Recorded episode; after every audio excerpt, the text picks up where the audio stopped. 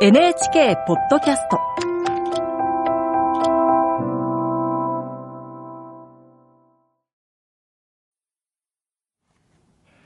こんばんは。作家の高橋源一郎です。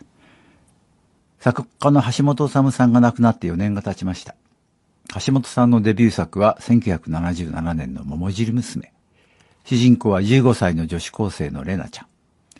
橋本さんはそんな女子高生に憑依して、その喋りっぷりも現実そのままに描いて読者にショックを与えました。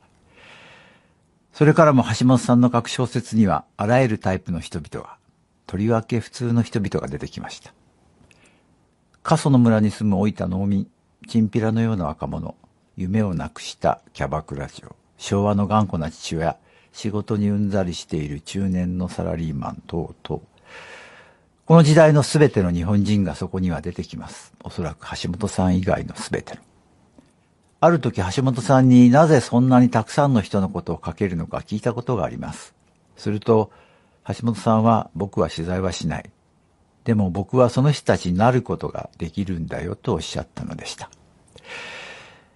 なぜそんなことが可能なのか僕は不思議に思ったのでした。しかし、その後で聞いた一つのエピソードでその謎が解けたような気がしたのです。橋本さんのところにある日、ファンと称する人がやってきました。そして、橋本さんといつまでも話そうとしました。実はその人は重度の統合失調症の患者だったのです。彼は話をやめない。けれども橋本さんは追い出そうとはせず、ひたすら話を聞き返事をしました。それから何日かその人は橋本さんのところに泊まっていったそうです。部屋を掃除するように言うと、ホースで水をかけて部屋はめちゃくちゃ。秘書の方が呆れて彼からホースを取り上げます。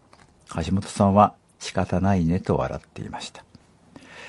やがて父親が迎えに現れ、その人を連れて戻っていったのです。一体何を話していたんですかと僕が聞くと、あなたは病気なんだよって説得しようとしたの。と橋本さんはおっしゃいました。何日も？何日も？うん。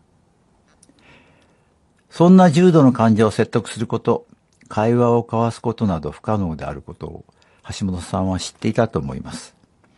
けれども、言葉を扱う者の責務として、橋本さんにはその人を見捨てることができなかった。誰でも、どんな人間でも言葉を交わすことさえできれば通じ合える。あらゆる人間を理解すること。その夢のようなプロジェクトの途中で橋本さんは去っていったのでした。